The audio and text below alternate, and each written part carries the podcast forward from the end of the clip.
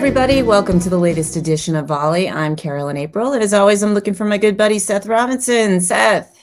Hey, how you doing? I'm doing well. How are you doing? I'm good. We uh, fought through the technical difficulties with my camera to to be here today. So that's yeah, always something. A couple right? of a couple of uh, episodes of uh, camera difficulty, but I know I don't know I don't know exactly what's going on. Like it's it's so weird when like everything works, you know, forever and ever, and then it stops working, and like you didn't change anything.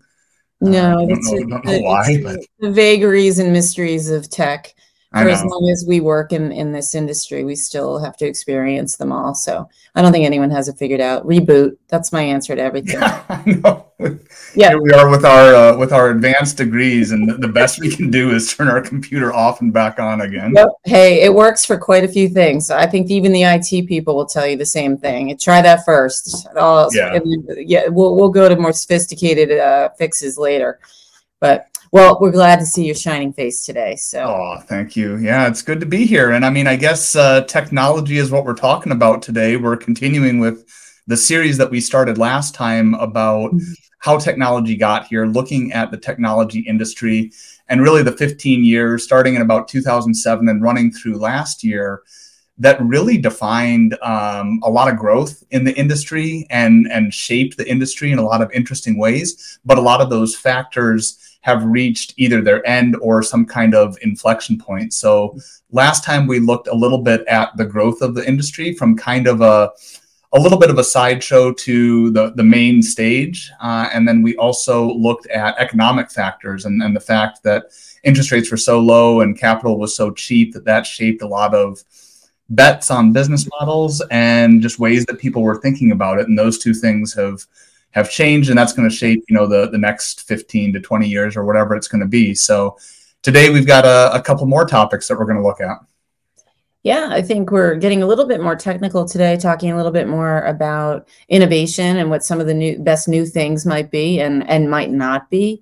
And I think you know top of our list is something that we have spoken about before. It was part of uh, it's been part of the work that we've done in research as well, especially your work, and that would be Web three and what's happening with that um, you know, the promise of that being around some of the decentralization type technologies like blockchain, and we talk about crypto and what what a blockchain might do for that, and some of the other business uses. But I think the way you described it is Web3's kind of had some stumbles here. I think we can point to things like crypto and sort of the myth of decentralization. Is it really true that we're decentralizing things?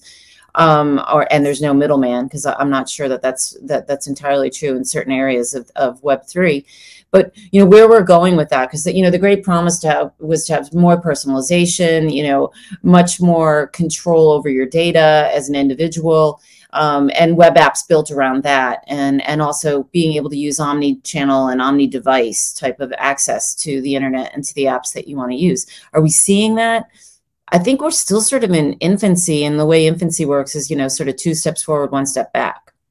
Yeah, yeah, I think that's right. I mean, I think of this category as kind of looking at the internet as a whole. Like, you know, how is the internet evolving and growing and changing? And Web3 was the latest iteration. And like you said, it was a lot about decentralization. And I think for basically the whole time that we had named it and we were looking at it, there were a lot of people kind of saying, well, what's the killer app going to be? You know, is there some practical use here? Because cryptocurrency was taking the spotlight and everyone knew about cryptocurrency and was pointing to that and that was interesting and a lot of people were making a lot of money. But i think behind the scenes a lot of people were saying well these cryptocurrencies aren't based on anything. They're not like you know stocks bonds equities that are based on some kind of business fundamentals. I mean these are based on maybe some notion of created scarcity and how does that work? And I think we saw the the crypto market, you know, kind of crumble at the end of last year.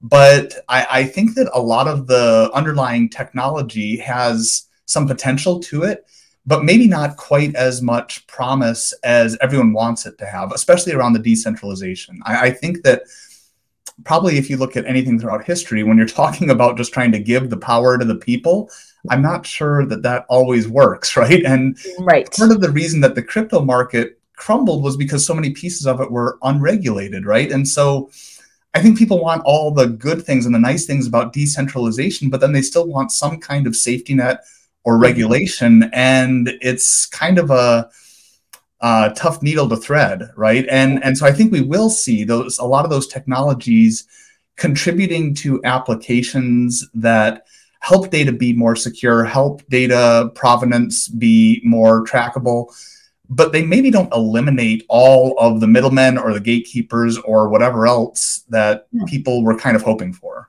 Yeah, I don't think they can. It's like anything. and when you think about the way the government runs. You've got obviously we've got a very divided nation, but you've got sort of like the conservative thinking is less government, we don't need it, less regulation, and all of that. And then you've got the other side of the coin. Uh, on the more liberal progressive side, that's you know much more in favor of having a large safety net and government ha- having involvement in your life. And and the, the, it's not binary. You cannot i think we've kind of figured it out in society that you can't go all one way or the other. There's got to be some sort of balance. And i think that that same notion is applicable to what we're seeing with with web3 and decentralization to be specific when it when it pertains to technology. Um, the idea is great and i think in some form and we're, we're kind of seeing what that's going to shake out to be it's going to be fantastic. But there will always have to be some boundaries and parameters and and and and some checks and balances around it for it to work what i'm sort of intrigued by with web3 though is is the idea of personalization and and and some of the business benefits that we might be able to see out of um, out of this evolving um, you know business benefits that will help with customer experience so the more that um, that companies are able to use uh, technology to personalize how they interact with customers um, is going to give them a business advantage. Um, how they can do their own branding and marketing out to those customers and make it more specific to the customer. Um, all of those things are going to really help. And I think in harnessing those aspects of of the of this web 3 phenomenon and, and new technologies is going to be something that at least for our audience is is real and is going to help them be able to see some real tangible benefits to their business yeah yeah i think we've said for quite a while that digital identity seems to be the most uh, promising nut to crack if, if you're applying new technology here and I think that continues to be the case. You know, I'm working with uh, some digital uh, blockchain credentialing firms uh, that, that have this notion of that you can kind of put your career on a blockchain and then you can carry it with you with all of your skills and credentials. And th- there's a lot of sort of behavioral hurdles with that, but the technology at least is something new that would enable that. Uh, and so I do think that digital identity will continue to be something really interesting for a lot of people to look at. And again, I don't think it's going to be purely decentralized. I think you're going to say, okay, this company has created the digital wallet and all my stuff is in there, but I can still take it, you know, from place to place. Uh, whether that's online or offline, you know, we, we talk about the metaverse and that the metaverse is really uh, all of these different digital places that you might go and interact with companies or, or individuals and I think identity, digital identity, would really help a lot with that as well. Um, so I do think that there's potential there. And then I, I think that one of the reasons that I view this as a, a, broad discussion about the internet is as much as Web3 has gotten focus and has had some highs and lows and is still kind of uh, the jury's still out on it.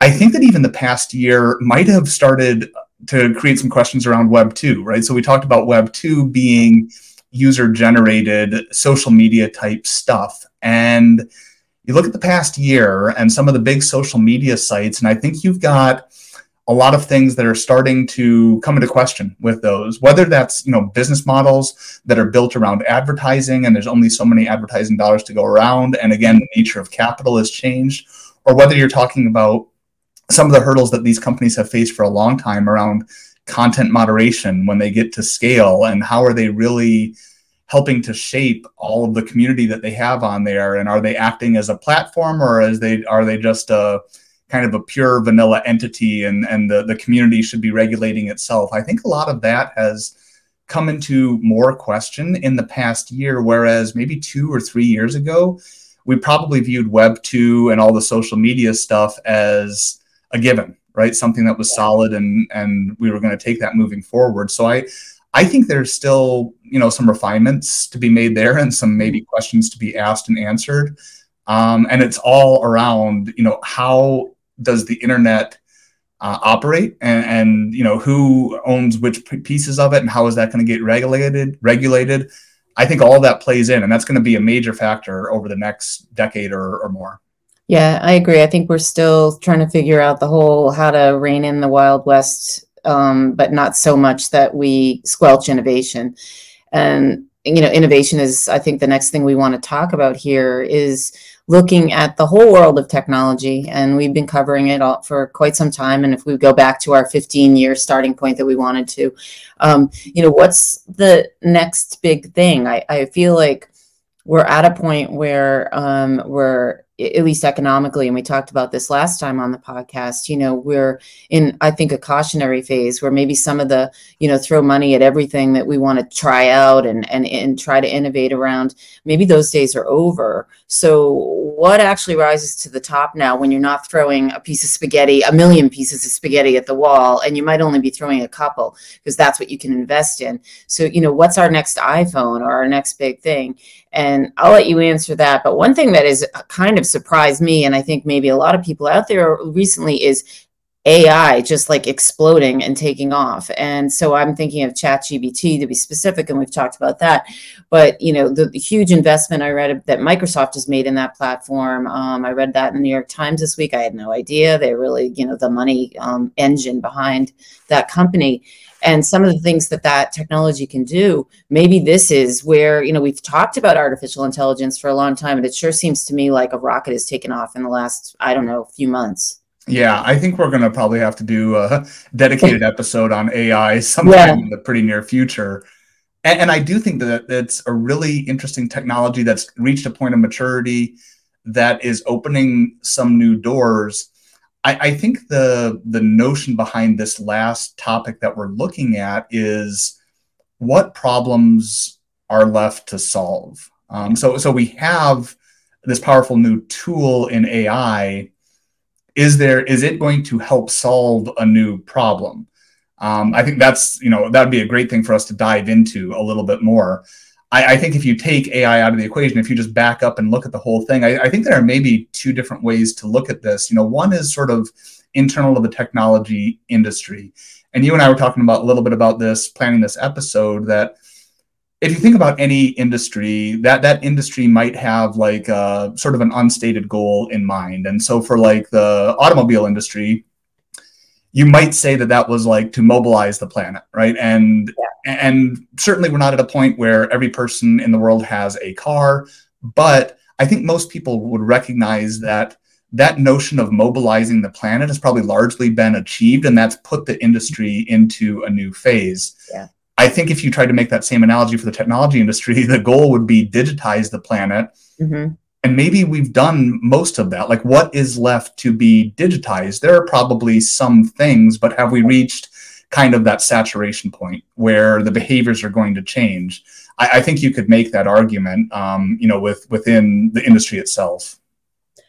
Yeah it's an interesting argument. And i you know i'm stumped almost about you know what is the next hill to climb here um, I, I, really am. I mean, you know, th- you know, big world problems come to mind. You know, how can technology help solve climate change issues? You know, um, healthcare type issues. You know, maybe start applying. You know, the next big thing maybe is very specific to certain definable problems that we have in society, as opposed to something that might be um, you know as ubiquitous but also sort of as um, as generic as digitizing everybody be more like solving a very specific problem like you know killing you know beating a, a certain disease or um, or like i said you know somehow knocking you know you know knocking out some aspect of climate problems that we're having right now. And i could go on about lists of societal issues and all of that. You know world peace is a good one but I, yeah yeah no i think those are great you know, you know examples that kind of yeah. point to this second thing that's happening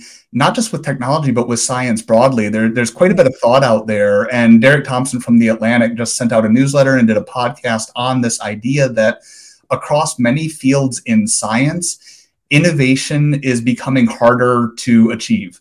Uh, and there are a lot of different reasons for that that you know maybe you've already gotten some of the low hanging fruit. And and as you're advancing more and more in the field in, in any specific field, you're getting more and more specialized. And so as you're, you know, chasing down those rabbit trails of specialization, uh, that that becomes a little limiting. And the the problems that you begin solving are the ones that you're talking about, where you're kind of crossing two areas of specialization. So you're trying to bring technology into climate change or technology into medicine or something like that. And, and so there's still innovation to be out there. You know, I was thinking about a little bit this morning. I almost wonder if the situation is that like back in 2007, we would have said that maybe there are like 10 $1 billion ideas, you know, to be had. Yeah. And now here, you know, what we're saying is there aren't 10 ideas to be had. Maybe there are two or three, but they're all like two or three billion dollar ideas. Like they're they're huge ideas, but they're going to be really hard to come by and they're a little fewer and farther between.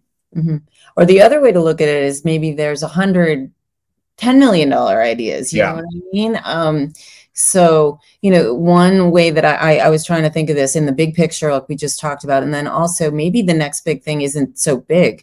It's that it's it's learning how to run businesses better, getting better at what you do, more efficient at what you do, and using technology in that way. I know that's unsexy and it doesn't sound that great, but just think about it. If every company out there was um, optimal, it was optimized to running its best. Um, because most companies are not running their best but somehow technology was applicable in that way. It could really it could drive efficiencies and and and and shore up operations.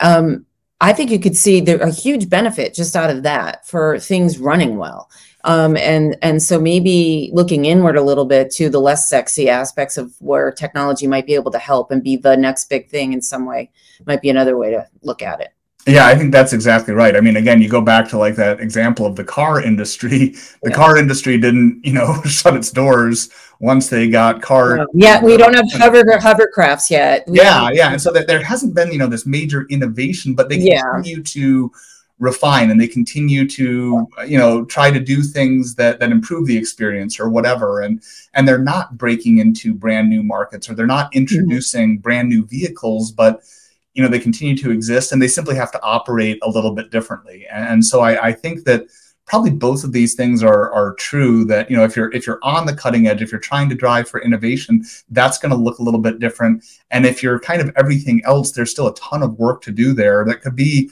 very profitable you know very useful to a business but it's not going to look like breaking a ton of new ground. Yeah and I think that there are certain industries and places where both things can be happening at once. You know, you can be doing the the uh, the, the brand new and innovation. I'll point to the airline industry. I think that the airline industry could use a lot of uh, shoring up of its of its operations and becoming better at what they do and becoming um, competent at what they do. And there's also a lot of room for technology to to, um, to have some breakthroughs there as well with climate change and other things that we talked about. So um, I think it's uh, it can be both. Yeah, that's uh that's probably a good place to wrap yeah. up this episode in this series. I think this was fun. You know, I think that like we opened it up by saying that you and I had had some of these discussions at the end of last year, looking at some things that weren't exactly in line with what we were talking about in our outlook or weren't in line with you know the specific research that we do mm-hmm. but were pretty applicable to this overall industry that uh, is really impacting so much of us not just yeah. those of us that work directly in it but uh, everyone that's using technology. So it'll be very interesting to kind of look back and and see if this was in fact a turning point. I mean, we should be so lucky to be still doing Volley in 15 years and to be able to say, oh, here, you know, here's what 2023 to 2038 looked like. Yeah, we might look a little different. well, we'll use AI to uh, help us look exactly. There you go. This, oh, this is my yeah. This is how I will solve my aging problem on camera, at least. Anyway, but yeah, no. Hey, let's keep the big ideas flowing. It's been fun chatting about it. Awesome. Well, uh, very good to to talk about it with you, and thanks as always to our producer Andrew McMillan. And I will see you next time on Carolyn. See ya.